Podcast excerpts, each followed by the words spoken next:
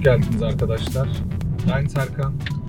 Türk Holding pazarlamadan sorumlu genel müdür yardımcısıyım. 2018-2019 yılında kariyerimde Foriba'daydım. Oradan ayrıldıktan sonra pandemi süreciyle birlikte e, biraz dinlenme fırsatı yakaladım ve şu anda burada kariyerime devam ediyorum. Türk Holding'e katılalı bu dördüncü haftam. Gün içinde çok fazla araba kullanıyorum. Vaktim yollarda geçiyor. Podcast çekme niyetim vardı ama bunda bir türlü başarılı olamadım. O yüzden buradan elimden geldiğince tecrübelerimi sizlerle paylaşmaya çalışacağım. Yorumlarınız olursa lütfen benimle paylaşın.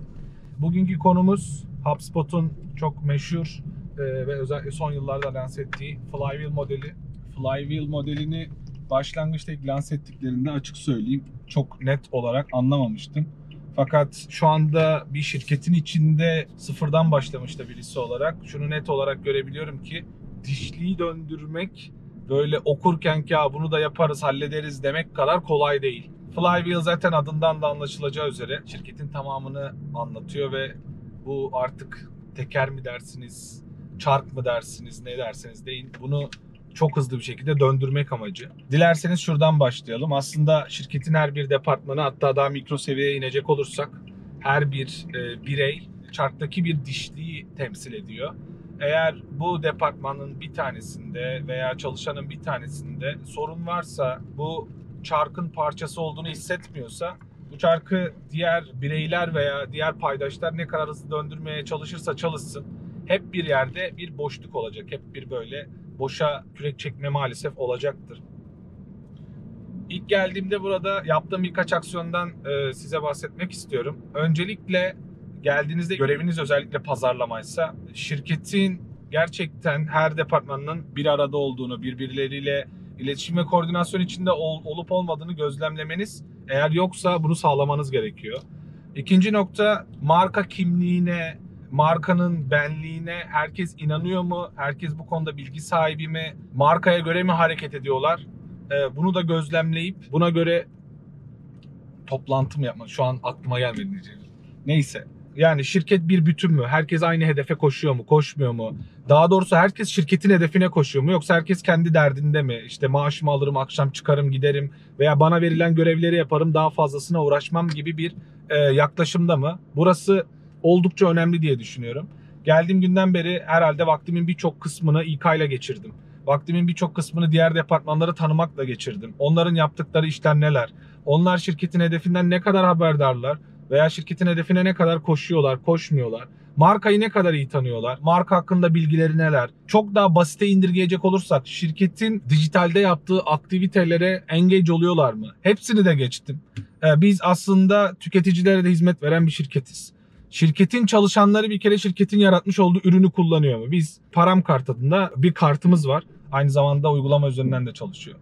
Mesela şirketteki insanlar bunu ne kadar kullanıyorlar? Veya etraflarına bunu öneriyorlar mı? Yani içeride önce çalışanı kazanmadıktan sonra önce çalışanlar sizin yaptığınıza inanmadığı sürece, yaptığınız işlere, çalışanlar mutlu değilse gerçekten size milyonlarca dolar bütçe versinler. İnanılmaz bir eforunuz olsun pazarlamada asla başarı yakalayamazsınız. Çok klişe gelecek biliyorum ama önce çalışanınızı mutlu edeceksiniz. Bu sadece hani markanın benliğinden, markanın içeride bilinirliğinden, ürünün bilinirliğinden konuştuk ama bir de işin bir diğer boyutu var ki çalışanlar şirket içinde mutlu mu değil mi? Evet pazarlama doğrudan bununla alakalı olmayabilir ama bunu da sorgulayacaksınız. Çünkü içerideki insanlar mutlu olmadığı sürece burada olanları, bu markayı içinden gelerek paylaşmayacak. Aslında her çalışan bir pazarlama asetidir.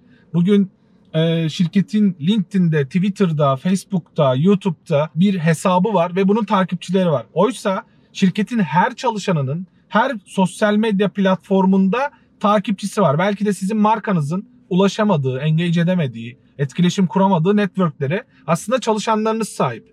Çalışanlarınız mutlu olacak ki doğal olarak kendi içinden gelerek hiç kimse hiçbir baskı uygulamadan otomatik olarak paylaşacak. Bunu yapmak oldukça zor. Çalışanın mutluluğunu sağlayacaksın. Bununla birlikte çalışan mutlu olabilir ama paketi çok iyidir. Ürünü sadece görev verildiği için yapıyor da olabilir. Bundan sonraki aşama, birinci aşama çalışanın mutluluğunu sağlamak, şirkete aidiyetini sağlamak.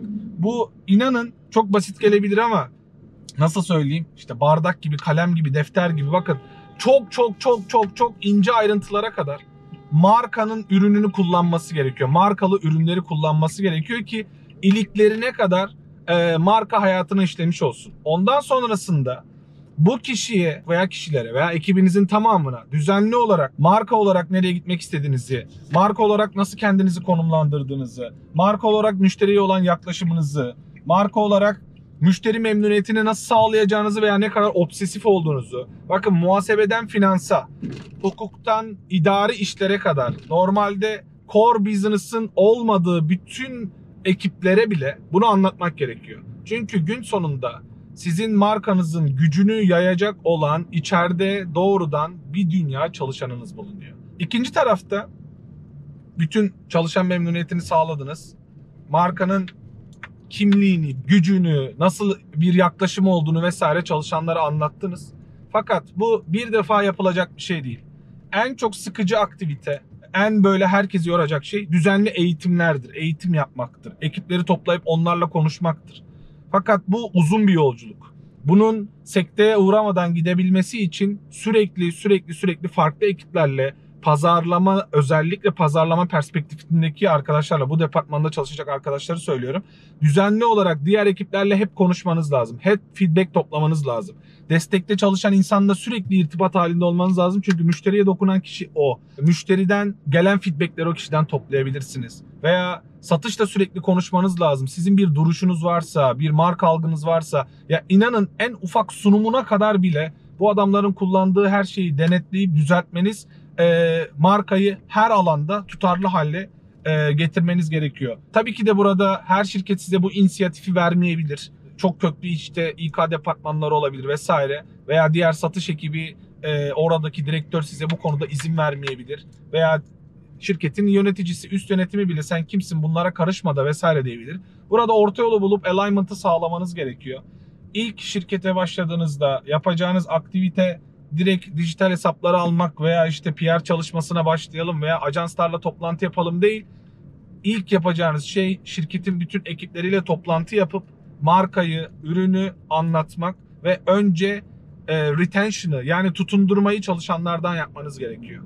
Bir şirketten bir çalışan ayrılıyorsa bile buna bir İK'daki e, görevliymiş gibi dahil olup dinlemenizi size tavsiye ederim. Şirketteki çalışanlar yani sizin öncelikle ilk word of mouth'unuzu sağlayacak insanlar çalışanlar. Yani ekip arkadaşlarınız. Önce bunları kazanırsanız ondan sonra işiniz çok kolaylaşmaya başlar. Bakın bizim şu anda şirketimizde 176 kişi var. Ben hepsine bir pazarlama aseti olarak bakıyorum. 176 kişi kendi ailesine, kendi tanıdıklarına, kendi sosyal medyasında bu şirketi ve şirketin ürünlerini paylaşmaya başlarsa ben zaten bedavaya bir pazarlama çalışması yapacağım. Bana kostu sıfır olacak ve sustainable düzenli gelecek. En en en önemli kanal word of mouth of marketing'tir. Yani birinin birine önermesidir. Bundan daha güçlü, bundan daha kuvvetli bir pazarlama metodu hiçbir zaman yoktur. Çalışanın sürekli önerdiği yerde bakın satışçı değil, pazarlama ekibinden biri değil. Destek ekibinden, muhasebeden, finanstan, hukuktan birisi bu ürünü veya kullanılan şirketi önerirse iki şey kazanacaksınız. Müşteri ve potansiyel çalışanları. Başkalarının da bu ekibe gelmesi için, kaliteli insanların buraya gelmesi için buradaki insanların da şirketi övmesi, anlatması gerekiyor.